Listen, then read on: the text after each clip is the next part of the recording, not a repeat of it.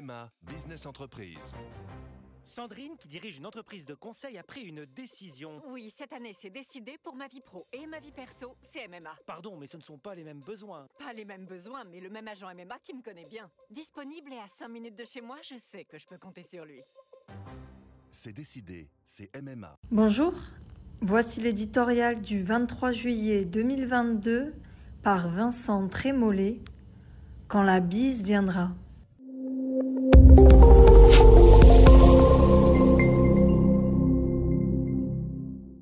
La nuit aboie, la loi pouvoir d'achat passe. Au terme d'une semaine éprouvante pour les oreilles des députés, Elisabeth Borne peut afficher son sourire malicieux.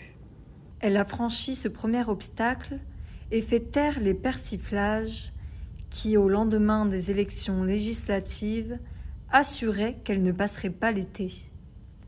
Avec une habileté certaine, elle a trouvé un point d'équilibre entre l'obstruction débraillée des insoumis et le soutien embarrassant du Rassemblement national.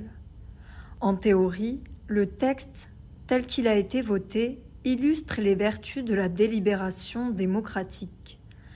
La fabrique de la loi a remplacé la boîte de Playmobil, le Parlement a retrouvé son rôle. Première victoire, donc, pour le gouvernement. Mais ce prologue est peu de choses en regard des cols abrupts et hostiles qu'il va falloir affronter. L'objet de ce texte, en effet, crée une illusion d'optique. La discussion n'a porté que sur l'argent à distribuer, les salaires à augmenter, les prix à baisser, les taxes à réduire. Il fallait vraiment être habité d'un maximalisme mélanchoniste pour s'opposer radicalement à de telles propositions. Mais bientôt, c'est écrit, se tairont les cigales, la bise viendra. Il faudra fermer le distributeur de billets. Devant les indispensables plans d'économie que la période exige, nos députés montreront-ils le même sens des responsabilités?